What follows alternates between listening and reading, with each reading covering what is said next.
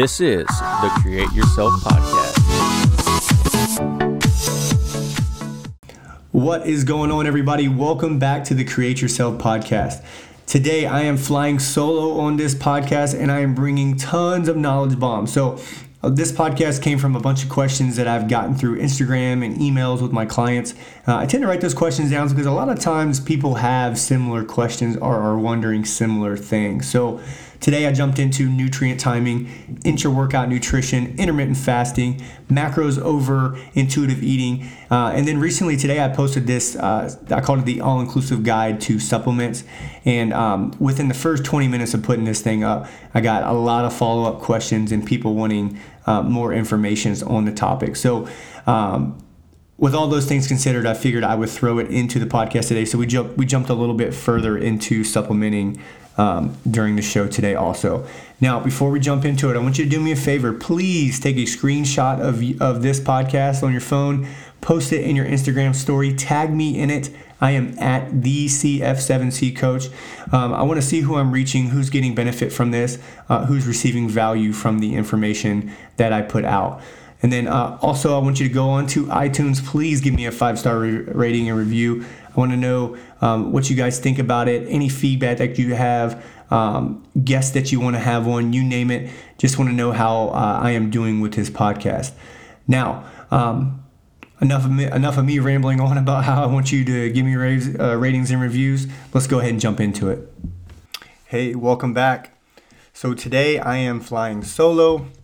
Uh, I was rec- supposed to record a podcast with a, uh, an amazing guest today, but um, a couple things happened. He's a, a dad, busy guy also, uh, so wasn't able to make it on today. So I'm going to jump into uh, a little something by myself today. I've got a bunch of different topics that we're going to discuss today. We're going to talk about nutri- nutrient timing, intra workout nutrition, intermittent fasting, uh, macros over intuitive eating, and then we're going to jump a little bit into supplementation. Uh, wrote a blog today that I've I literally just posted it uh, probably 30 minutes ago, and I've already got a couple emails on it. So people were very intrigued uh, by it. So I'm going to jump into a couple of pieces that I've gotten some questions on already just this morning. Um, so first thing we're going to jump into is nutrient timing. So this based this was based off of a conversation that I had with a client the other day. They were asking me, you know, uh, you know, I just put them onto a particular macro setting.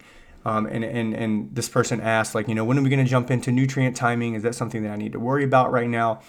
And the, uh, basically, what came out of that conversation was uh, the first place I wanted to start with him um, was just him getting comfortable with the setting that I had him on. So uh, at the end of the day, the amount of calories that you consume, whether it's you know you're trying to push performance and muscle gain or you're trying to make fat loss, the important thing to consider that is uh, level one or the primary thing to focus on is just simply how much food that you're getting in and then your macronutrient balance. So, with most clients, I won't even jump into nutrient timing with them as a protocol until we've laid that base first. They're hitting their macros consistently, they're able to uh, get within, you know, plus or minus 10 grams of their proteins, fats, and carbs every day. They're getting in adequate veggies. Um, they're hydrating correctly once they're doing all of those things, then maybe we can jump into nutrient timing because it's just one of those pieces of the puzzle that isn't as important as other things that you could do with your diet. I mean, just making sure alone that you're getting in the proteins and carbs that you need um, are going to help with your performance, going to help to replenish that muscle glycogen. The protein is going to help to heal those muscle fibers that you're destroying during your workouts. Um, and, and there's very there's shoddy research at best that even says that um, nutrient timing is something that is super beneficial. So at the end of the day, nutrient timing is how can I say this? It's a piece of the puzzle that we can add in later on after we've got everything um, dialed in. So from there, um, we would essentially add in nutrient timing after that base layer is laid, right? My, my clients are um, hitting their macros or doing their calories consistently, then we would go into nutrient timing. So, for those of you who don't know, nutrient timing is essentially planning your macros or your calories um, around your day, or more specifically, your training that day. So, it, it, I hope I'm not beating a, a, dead horse here, but uh, it is important to have adequate carbohydrates and proteins around your training, specifically to push performance, right? When you work out, you deplete the glycogen in your muscles. Um, you're asking your muscles to contract a lot, which can cause little micro tears in the muscle fiber. So when we start planning our nutrition around that and we time um, the densest part of our day with proteins and carbs around that, there's a there's possibly I'm not going to say that without a shadow of a doubt there's um, going to be some benefit, but there is some research that shows that that is beneficial, which is why we would even use it as a protocol in the first place. So what we could do is take a look at the overarching you know part of our day, and we could take shoot we could probably take as much as uh, a third of our carbs and our proteins and we can plan them around our training so uh, what i love to do with people depending and this is all dependent on um, what their macronutrient setting is in the first place. What I like to do with them is take a look at their carb intake for the whole day. And maybe, you know, let's say they're having, you know, they have 150 grams of carbohydrates in that day. I'd probably take as much as 60 to 65 of those carbohydrates and I would plan them around their training. So maybe do, you know, 10 to 15 before they train and then finish up with the remainder after they train uh, and then on top of that, I'll add in as much, you know, depending on how much protein they have. We can go anywhere between like 20 and 20 and 40 grams of protein. Um, again, all dependent on what your setting is. We can go as much as 20 to 40 grams of protein, and then maybe mix that with uh, your carb shake. I don't, you know, whether you're using something like a Gatorade powder or uh, some other form of fast uh, fast digesting carbohydrate, or maybe you're using um, like a highly branched um, cyclic dextrin, like whatever whatever method of carbohydrate source you're using, we can time that and we can maybe mix those things together and we can either drink a little bit before your training and then the rest of it after, or you can sip on it throughout your entire training. And what I'll do is that depending on the time that person trains that day, if you train in the morning, maybe I'll add that intra workout shake in the morning with your training. Um, and maybe depending on how early you train, you can either do it fasted or you could do uh, a breakfast, go to the gym, have your intra workout shake, and then have some carbs after. But essentially, uh, uh, at the end of the day, before I get too deep in the weeds on this, nutrient timing is, is, in my opinion, how you would plan your day around your training or your lifestyle. Um, and then obviously, if you train in the morning, you want the majority of your uh, carbs to be consumed in the morning. If you train in the evening, you can save some around that time. Um, and then again, don't worry so much about like if I go to bed and I've had a bunch of carbs and proteins. Um, at the end of the day, calories in, calories out uh, in that 24-hour period is, uh, in my in my opinion, um, what is important there. So we dove a little bit into the intra-workout nutrition during that time too. Um, again, this is intra-workout nutrition in my in my opinion is going to be a performance-based thing something that you would implement if you're really really really trying to push your strength or your performance or how you're doing your workouts um, for 99% of the population that i work with i'm not even going to implement that protocol with them just because uh, unless you're competing for a specific thing it's just something you uh, I, I, would rather you not have to drink or consume your um, uh, carbohydrates during your workout when I can get them to you in meals later, especially if you're just trying to look good and feel well and have a good bill of health. You should be good to go without doing that. so, I actually just had a conversation um, about this next topic, which is intermittent fasting. So, intermittent fasting is like the new cool thing right now. Everybody wants to do intermittent fasting. Um, there's all these different gurus out there the, that are just pushing that this is like the end all be all way to lose body fat. Um, and, and, and they're they're pushing obviously this biased opinion towards people. so I'm gonna leave it eh, eh, or go at it from this direction. Intermittent fasting should be used primarily as a like a lifestyle factor type thing. Now what I mean by that is that if you have like a busy life in the morning, you're running around, you're taking your kids everywhere, you're doing this, you're doing that. Um, I think intermittent fasting is a protocol that you could use for that because you literally don't have the time to eat the breakfast in the morning, right? So that is a protocol that you can use uh, to implement if you have a lifestyle uh, element that makes it difficult to eat breakfast in the morning. Some would say, like, you know, I'm not really hungry in the morning because, um, or, or I don't really feel hungry in the morning. That's why I do intermittent fasting. And, and, I would make the argument that you're not hungry in the morning because you probably don't consume enough food.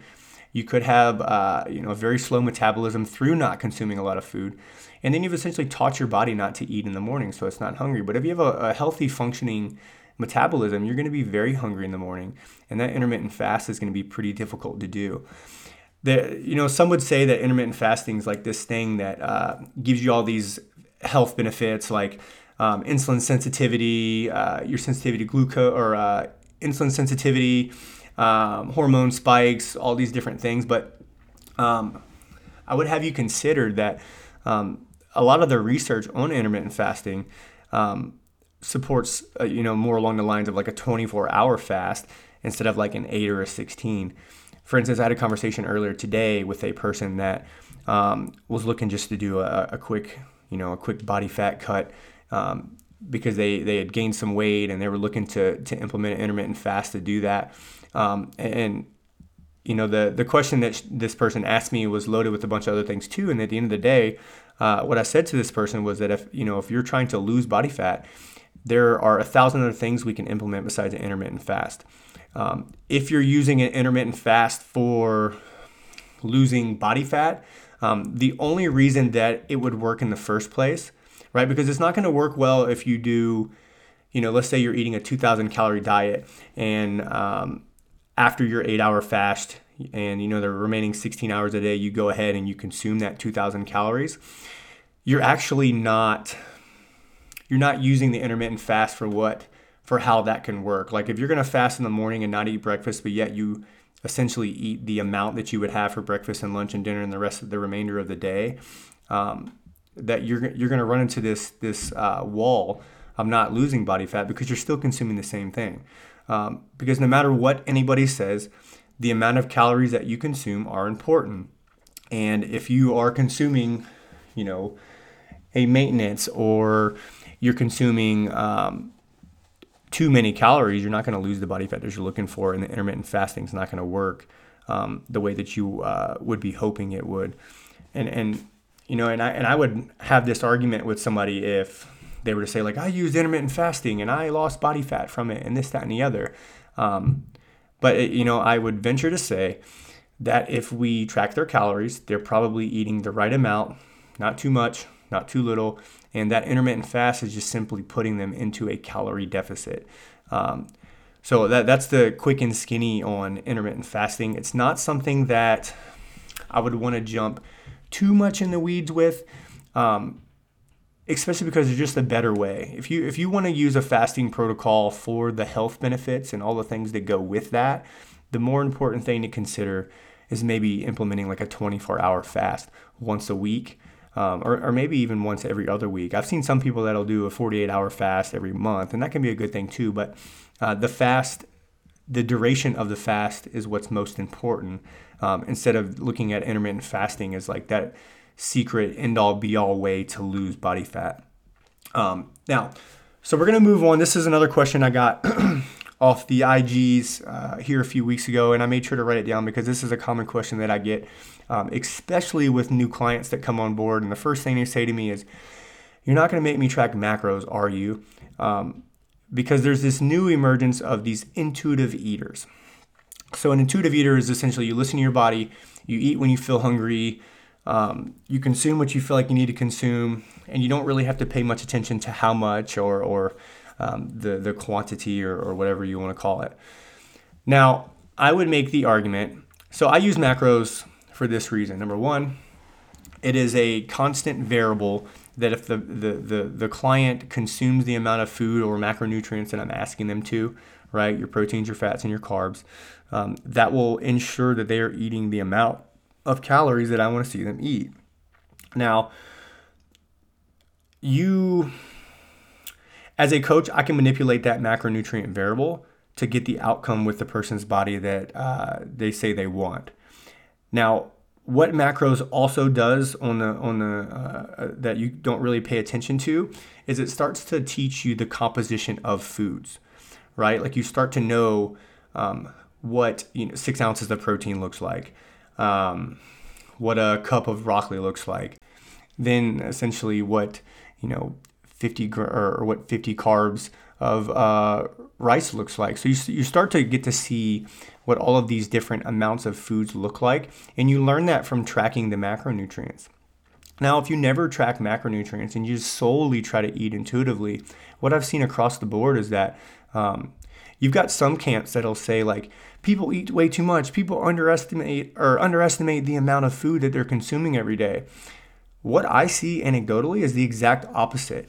Uh, for instance, I you know I I've trained some guys that are are you know pushing 300 pounds, and when I take a look at their diet um, and I ask them to track for three to four days because it's the first place that I'm going to start with every client. It's like, look, you're gonna you're gonna track everything you eat for the next couple days. I need to see where you're at, etc. And what I see with that is that people are not eating enough food, right? Again, 300 pound guy consuming, you know, I had a 300 pound guy that was consuming less than 2,000 calories, and then you know here I am, my my um, my wife is consuming much more than that, and, and you know, she is, uh, you know, tall, lean, muscular lady, and she um, is consuming more food than this, you know, pretty strong guy. And uh, it, he wouldn't be able, like, he's going to now learn how much food he is eating uh, or how little food he is eating through tracking macros with me because he, he is learning portion sizes. He's learning what the amount of food that he needs to eat looks like. And then he can not only learn that, but he can learn uh, how it feels when he eats that much food. Because um, a lot of times people don't know they're not eating enough, again, because their metabolism is really slow. Um, or because they're used to that maybe this empty stomach feeling, not knowing that they can eat enough food, um, and then teach their body to be able to handle that, um, and then what it feels like to have the adequate nutrition that you need. Um, and then without tracking the macros, you just can't use that. So um, we can get into intuitive eating. Like I'll use intuitive eating with a client further down the road if they get comfortable tracking macros and doing it well. It's about like if you have a very specific outcome, right? You're trying to put on five pounds of muscle, then a couple things need to happen. I need to make sure your carbohydrates are high enough. I need to make sure your protein intake is high enough, and I need to make sure that your calorie intake is high enough. The only exact way to know that I have that outcome or that I have that variable happening is to track your food. If you don't track, then we'll never know. Um, and then we'll just be, you know, we'll, we'll get, you know, three, four months down the road and then wonder why the weight that we were trying to gain didn't happen. And then we would just chalk it up to, you know, maybe I wasn't um, eating enough. Well, there's no maybe if you track consistently and you eat the numbers that we wanted you to eat, right? There's no there's no maybe involved. It's purely, okay, you've been eating this much. We need you to eat this much to achieve this result. Or if we have you eating this much and you're not gaining the weight that we wanted to or the muscle that we wanted to, then I can just simply increase slightly and keep working on that. And then the, obviously on the, on the inverse side of that, if you're trying to lose body fat, if you're tracking adequately or, or consistently and um, precise enough, and then we decrease your food intake and you don't lose weight. It's an, it, at the end of the day, it's just an easier variable for us to manipulate back and forth. So maybe if you have the body composition that you want and you're comfortable where you are uh, and, and you, you you like how you're feeling and what you're doing, and you've been tracking macros consistently for a long period of time, maybe then and only then um, could we go into a more intuitive eating style of uh, diet protocol but at the end of the day, um, I don't know that. Uh, like the exact question was, um, you know, are macros better than intuitive eating? And I wouldn't say that macros are better. I just think they go, they go together. They function together, and you can get to intuitive eating once you've been tracking for a long period of time. Um, but if again, if you don't know portion sizes, what are we doing? We can't, we can't manipulate any variables, and then it, you know, then you go and wonder why your your body composition isn't changing uh, the way that you wanted to. Um, but again, we would just chalk it up to maybes instead of exact um, variables if we weren't tracking our food consistently. Um, so especially if you hire me to be your coach, yes, I'm going to make you track macros. Yes, it's this. A lot of coaches use this cool, you know, if it fits your macros type model, this, that, and the other. But um, it's not that for me as a coach, macros are this cool thing. It's just something that I can use to manipulate variables to make sure that I get you what you want because um, at the end of the day, that's what it's ultimately about. And then once we do that, we can switch you out. so um, we're going to move on here. So the next thing um, that I wanted to talk about today um, on this podcast was uh, supplementing. So I wrote this supplement today, or supplement. Um, I wrote this blog today about supplements, and I, I, went pretty in depth with it. It took me like two or three hours to get it out. Um, this is another hot topic that I get a lot, both with my in-person clients at my gym, um, and a lot with my remote coaching clients, um, because I think we all get led astray through like clever marketing and and, and um, clever advertisements and this thing, this that and the other. But um, it's important to know that um, a lot of supplements are just pure garbage. They're pure trash and they do not deliver on the result that you're hoping for. Um, just because um, a lot of them aren't widely researched, and then uh, the, the ones that are researched are uh, fueled and paid for by the companies that made that product. Um, and that's something that a lot of times is left out. And, and when I, what I've really learned in the past couple years through reading a lot of these research articles um, is always taking a look at the test group, who's funding the experiment, like what the type of person is that training. Because sometimes, you know, for instance, they'll use a, a, new supplement that comes out, and they'll they'll use a bunch of new um, new people to fitness, and then they'll give them this supplement, and then the new people to fitness will get a great result. Um, but the, the the the thing you that you need to consider is that that person isn't necessarily getting that extreme result from um, that new amino acid um, supplement. They're getting uh, amazing results from just doing training for the first time. So it's just different variables like that. And I could probably go on like 10 different variables that we should pay attention to, but um, uh, that's one main thing to consider. But um, if you are going to use supplements, there are some that, in my opinion, can work really, really well. And there are some, in my opinion, that don't work as well and don't have as much uh, as much science to back them up per se. Um, so again, remember this: supplements are substances that we ingest to provide nutrients in our body um, that we don't receive every in our everyday diet. Um, we ingest them because the levels that we have of any particular nutrient may be too low, or we ingest these supplements because we want the supplement to give us higher levels of this nutrient to achieve an outcome that we want. And, and um, so Eric Helms, he's a, a research guy um, in the fitness and strength industry, and um, he has this thing called the the nutrition pyramid. Um, and guess what's at the very top of the pyramid? Supplements, because they are of least importance. Because if your your calories are right, your sleep, your recoveries are right, um, your macronutrient balance is right, then the supplements will be the last thing that you can add in to get a small benefit from. Um, so if a lot of your you know if you're eating a diet that is low in uh, you know nutrient vitamin and mineral levels at best then that might be the first place you start before looking to supplement um, because you can actually get a lot more benefits from just having a well balanced diet that is varied and colorful than going and then adding in a bunch of different supplements um, but it, it's just un, it's important to consider that the supplement is something that you're supplementing your life with, um, and that most of it comes through.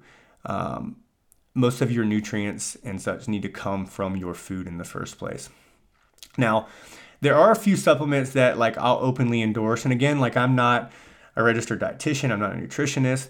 Um, I am just uh, I have some different certifications, and um, I just believe in in, in um, putting out education and putting my stamp on things that I believe are supported by evidence and research. Um, I'm not one that's going to just sit here and, and, give you bro science or just some, uh, you know, I read some cool blog. Um, for this blog, I went way into the weeds with reading research. Um, I finished a couple books in the past uh, year that I really wanted to add into this, and I was able to put it together. But um, uh, at the top of my list of uh, supplements that you know I believe have some value um, and, and, if you don't know this by now, it's just an essential supplement whey protein. So, whey protein is widely researched to be an effective supplement um, in your routine only if you're not getting it from your everyday food or if you're looking to supplement uh, around your workouts. And the reason why you would want to ingest whey protein around your workouts uh, is simply because it's in liquid form already. You can digest it a little bit faster, which means it can get into your bloodstream and into your body um, and then disperse throughout your body a little quicker um, than if it, obviously if you consumed it and your, your body had to break down that solid form of it. So the reason why you would want to consume whey-based protein over like a vegan or um, anything else is just simply the amino acid profile. Um, animal amino acids are going to be the best for helping us to recover um, and to rebuild those muscle fibers in our body. Um, and, and, I mean, at the end of the day, whey protein, in my opinion, is probably the only thing you would want to consume around a workout, especially if um, you know you don't have a particular uh, diet set around being a vegetarian or a vegan. But um, at the end of the day, whey protein um, is probably, in my opinion, the number one supplement that is um, backed by science and evidence than uh, a lot of the other ones out there. Um, and then obviously, like I, I, wrote in the blog that I wasn't going to jump in too much of the different types of whey-based protein, but being we're on the podcast here, I'll jump into a couple of different variants. So um, I actually used to work for uh, Progenex, which is a, um, a supplement company, and um, what I learned working from them was a working for them was a cool uh, a bunch of cool different things, and I really started to learn that uh, with them especially that um, all protein supplements are not created equal. Um, and through working from them, working with them, I, it led me to reading and learning more, obviously. So, um, if we're talking about different blends of whey-based proteins, there's essentially what we got: a concentrate, an isolate, um, and then a hydrolysate.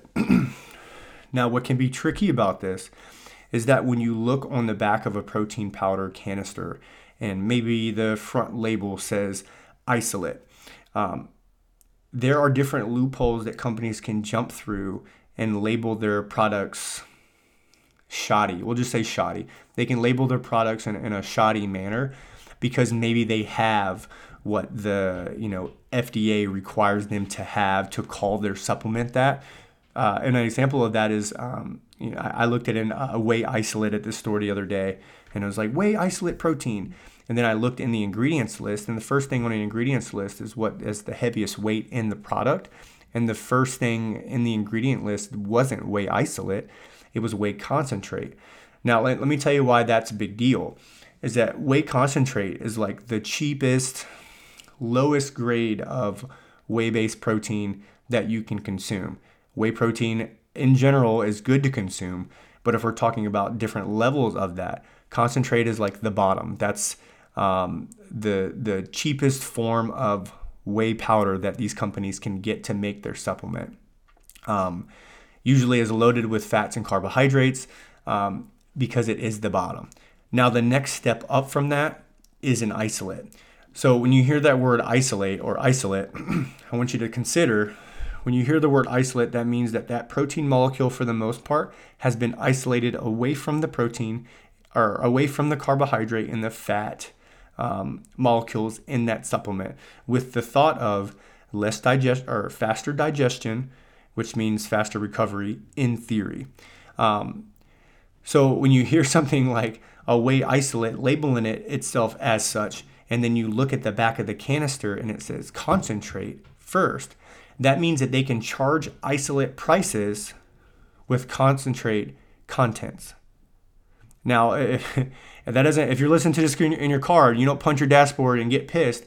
Um, then I'm here. I'm here to tell you: go home and look at your supplement. If you see that, um, then you've been cleverly tricked by these companies. Now, so we've got our concentrate. The next level up from that was the isolate, like I said, and at the very top is the hydrolysate. So a hydrolysate, what they essentially do is they take the protein molecule and they break it into di and tripeptide bonds, just the smallest bonds that they can make. Um, and then they put it into this whey based or or into these supplements. Now, what that means to you is that a hydrolysate digests extremely fast. I mean, usually you can simply tell. Um, for instance, if you take uh, a whey protein powder and you put it in a shaker, and then you take an isolate and you put it in a shaker, and you put a hydrolysate and you put it in a shaker, and then you take a sip from all three, you're gonna find that the hydrolysate um, is the thinnest. It is. Uh, it doesn't have clumps in it it's going to taste very, th- or it's just going to have a very uh, thin taste to it. Um, which means that obviously when you consume it, it digests really, really fast in theory. The isolate obviously is going to be a little thicker than that, and then the concentrate's probably going to have clumps. Um, it's probably going to be uh, a little thicker uh, texture or density when you drink it. So just simply looking at the density of it in the shaker, um, you're able to tell the the type of protein that it is. And then that's another one too. If you you know I, I've looked at a product here recently. Um, you know companies send stuff to the gym all the time for me um, to to sell and wholesale inside of my gym and.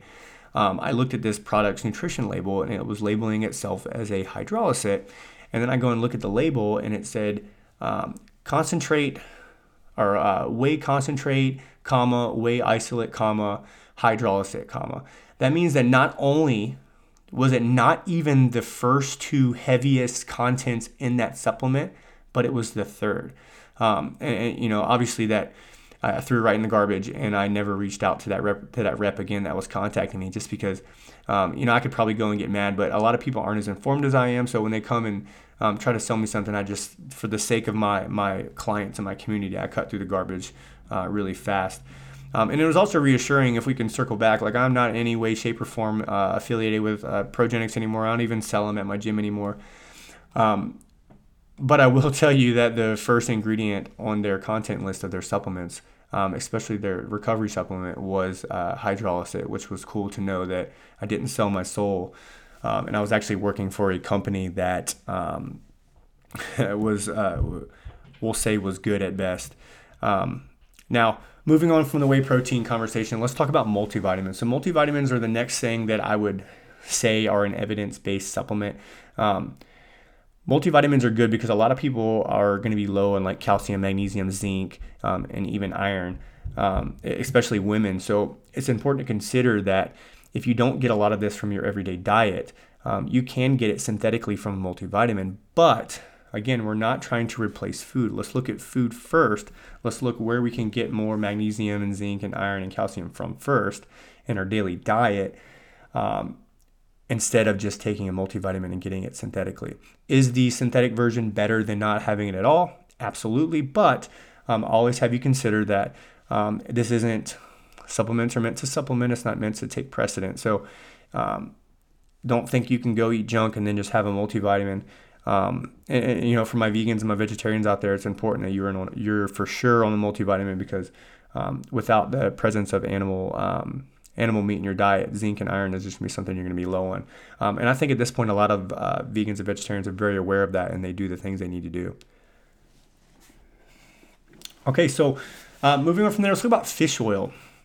So fish oils essentially provide the uh, essential fatty acids that we don't get in our diet. Um, there's tons of positive benefits that come with uh, consuming fish oil.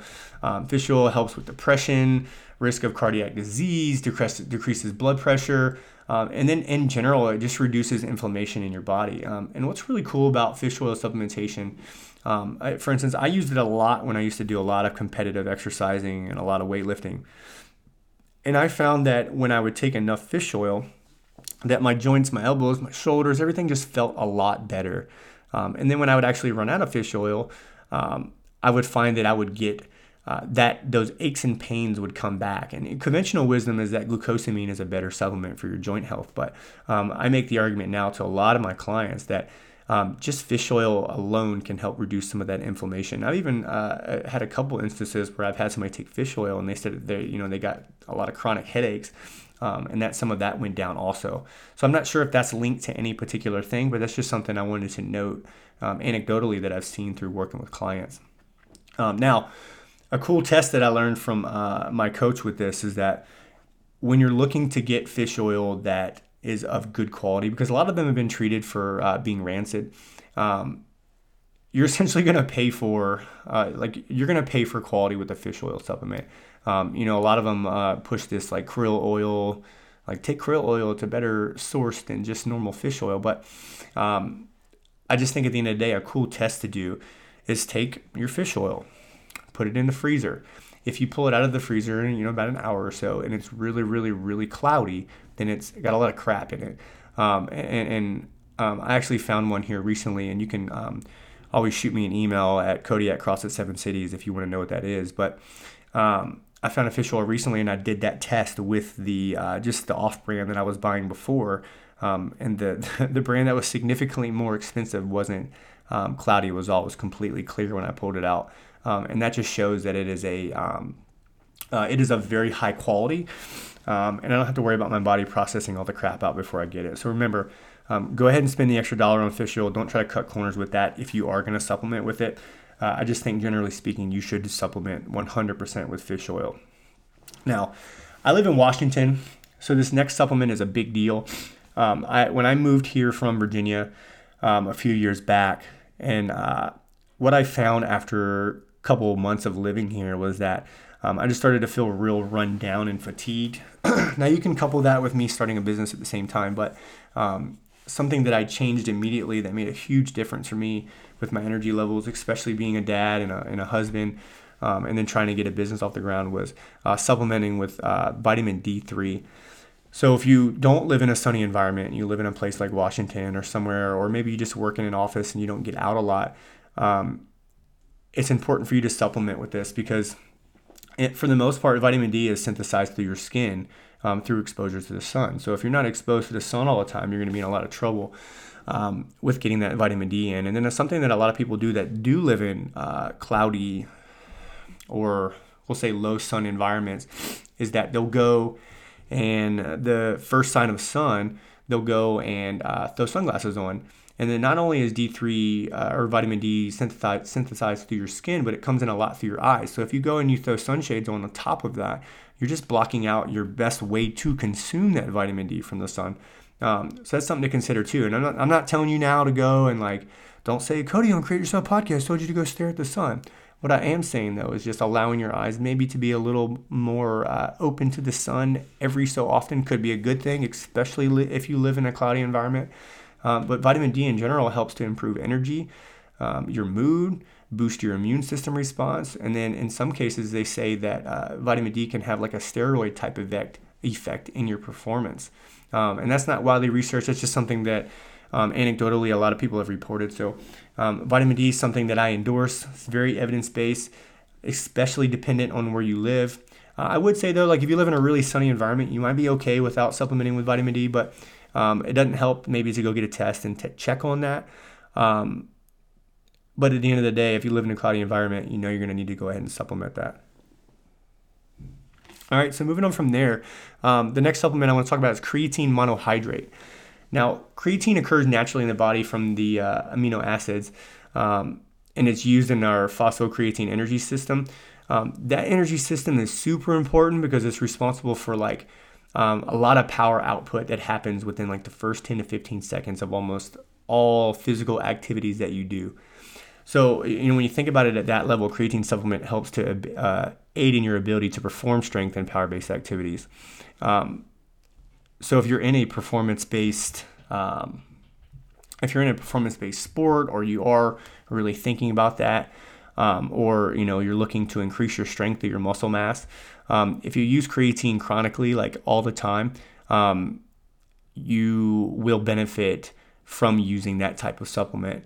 Now, the thing to consider too is like old school train of thought is like you need to load it, you need to take like 10 grams. you need to take 10 grams for the first five days to build that up. Um, and that comes with the thought that like uh, you need to build up creatine in your system before you get to see the full benefits of it. Um, you don't just take it day one and you're good to go. It's something that you have to build up with. So it comes from repetitive use, and that's how you gain the benefit from it. Um, but if you just get, if you just, if you fill your body full of creatine just gradually over the course of time, um, most people need just a, a, general rule of thumb, depending on your body weight. Most people need between two and five grams of uh, creatine. So if you're consuming it um, j- just taking your time. Most people take a, the scoops are almost always five grams. So if you're just taking five grams uh, around your workout times, um, you're going to get the benefits of it. Uh, over time. So don't look at it as like a lot of people, old school train of thought used to be like you need to load it 10 grams a day to build it up in your system. And although that thought is good, um, I would make the argument that maybe your body's kind of digesting some of that out. So um, just stick with the five grams per day is a good place to start with that creatine supplementing. Only if you're looking to uh, increase your performance and strength or power based activities. So, from there, caffeine. Excuse me. So, caffeine. This is a topic that some of you are going to get super upset about um, because we love our pre workouts. It's all about how raging can we get from our 67 scoops of this new nuclear warhead uh, pre workout. But here's the deal, guys whatever they put in that or whatever they say they put in that, caffeine's the workhorse. And that what gives you that's what gives you the most benefits. Save yourself some cash. Like I literally just saved you money by drinking a cup of coffee. Uh, and I know uh, you're to get the same benefits from it. Um, however, even with that, we all we all know those people that drink 67 cups of coffee a day. Uh, I don't know why I keep saying 67, but we all know those people that take a lot of cup a lot of cups of coffee in every single day and um, are still falling asleep driving down the road. Um, and that's because if you use caffeine chronically, it's going to lose lose its effectiveness. So um, I would I would give you the pointer of maybe coming on and off coffee, especially if you're trying to get a performance benefit from it. Um, but if you use it consistently or you're drinking pre-workout consistently, it's just going to lose its lose its effectiveness. So cycling on and off of coffee. I know some of you are thinking I'm a complete idiot and you're like, there's no way I'm going to stop drinking coffee. But I would have you consider that if you still find yourself tired after drinking a 32 ounce of coffee from, uh, you know, insert coffee shop, um, if you find yourself still very tired after that, after that, um, I would make the argument that maybe you could cycle off for a little bit and get some benefits. now, from there, the last two I'm gonna I'm gonna group together, um, just because they are almost one and the same. They they offer similar benefits, um, but they aren't um, but this is these are some of the supplements that have shoddy research and then have some really good research too. Um, so you can you can decide and, and um, some of them one of these is actually in the some of the intra workout or the uh, pre workout supplements that you take. But uh, beta alanine and citrulline malate. So I group these together because um, they both help with like endurance type stuff. So um, beta beta alanine has been shown to help with like things that you do anaerobically. Um, so it, essentially, it, long story short, creates a buffer between your body and, and lactic acid. Um, so when your body's getting flooded by this lactic acid, when you're doing like a, um, a very high effort type um, exercise or movement or conditioning, whatever that may be, um, in the short term, beta alanine can help to, to slow some of that stuff down a little bit um, and slow down your body's reaction to it. Um, but that's essentially it. So any other claim that um, these supplements make about beta alanine is just garbage and it's not true. So think beta alanine good for anaerobic efforts and uh, benefits from that, whereas citrulline malate um, essentially ha- helps with uh, aerobic efforts. So things that um, are long in duration, um, it helps aid with that stuff. So think of like, you know, with these two, the first thing that comes to mind is functional fitness. Like Sometimes you'll do things that are short burst.